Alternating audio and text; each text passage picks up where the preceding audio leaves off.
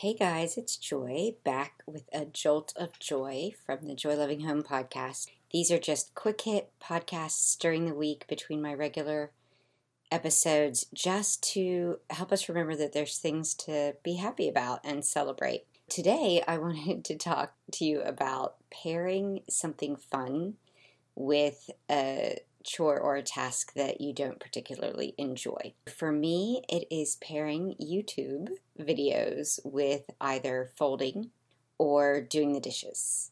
Both of those are sort of mindless tasks, and for those of us with ADHD, you can get bored so quickly and put off ever doing them or I don't know, get distracted in the middle of them, and they're tasks that you just, ugh, they're drudgery.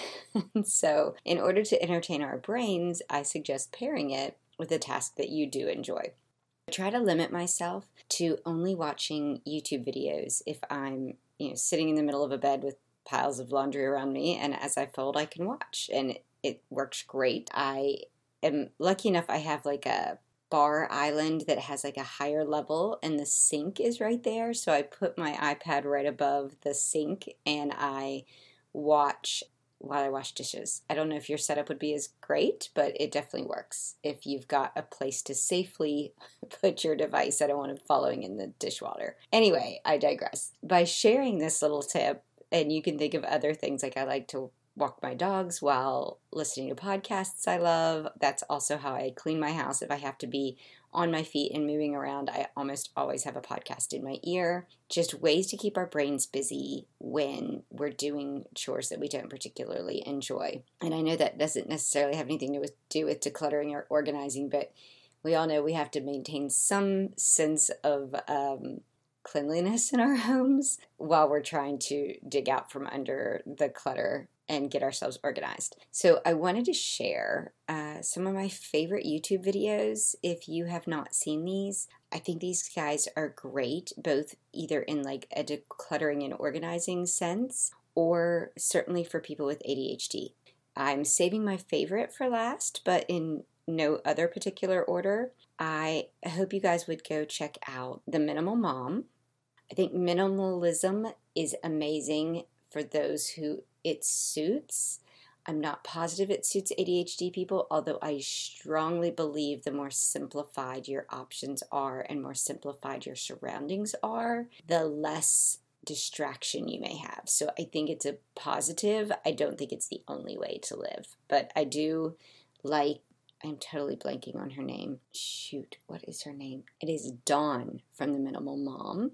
And she just, I like how simply she breaks things down and discusses things in sort of a no fluff, bare basics. There's just not too many steps to get through when she's explaining how to declutter and organize. And I think that's what appeals to my ADHD brain is she's not complicating the matter with a whole bunch of steps. So she's a favorite. Another is a lady called the Messy Minimalist. Gosh, and I can't think of her name either. But she did a lot of episodes and then sort of took a year off at least of hiatus and she's suddenly showing back up with a little bit of a shift in how she's ordering her life now but i also love sort of her calm thoughtful way that she approaches why she might have the clutter in her life and you know, she's just a pleasant one to watch. Huge huge eyes.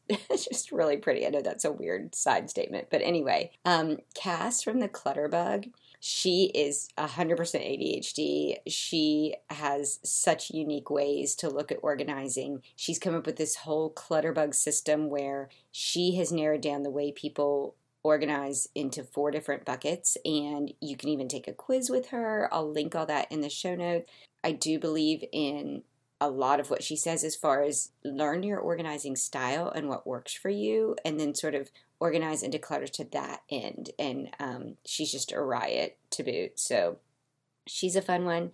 There's um, Dana K. White, and I have to admit, I've just recently realized she even has YouTube videos, so I haven't watched many, but she does have several books that are super helpful in the way she also thinks about decluttering and organizing as someone who just doesn't like thrive on it, who doesn't want to do it as a living, but just knew she needed to do it for her family. So she's a fun one. And then my favorite that I saved for last is Jessica over at How to ADHD. And while she is not targeting things about decluttering and organizing, she is 100% amazing in how she explains how ADHD brains work, how to relate to your ADHD loved one, it's so well researched it's so well illustrated and edited and she is just as cute as a button really great to watch and listen to. So if you are trying to understand yourself better or understand your kids better if you have kids with adhd which we know statistically is highly likely go watch that she's fantastic. And the reason why I even decided to do a podcast about this particular little jolt of joy is because she just came out with one on motivation and ADHD. And just my saying that word, I know triggers some feelings around you. So she's got two really great videos on motivation in the ADHD brain. So recommend them and would absolutely, I'll link all of this, like I said, in the show notes. My advice Find that mundane task, pair it with something enjoyable so it's something you look forward to. Try and restrict that reward to doing it only when you're doing those tasks because if you're like I can plop down and watch YouTube anytime I want, then the chores will still stay undone. so, so try and like go I'm going to follow this one rule if I'm watching YouTube, I am folding clothes or I am washing dishes so that you are actually productive at the same time. I'm telling you about all these great resources and people because I get so much value out of them. But please come back and still listen to me when you're listening to podcasts. I still want you to join me, and I hope that you have a great week and continue to choose joy.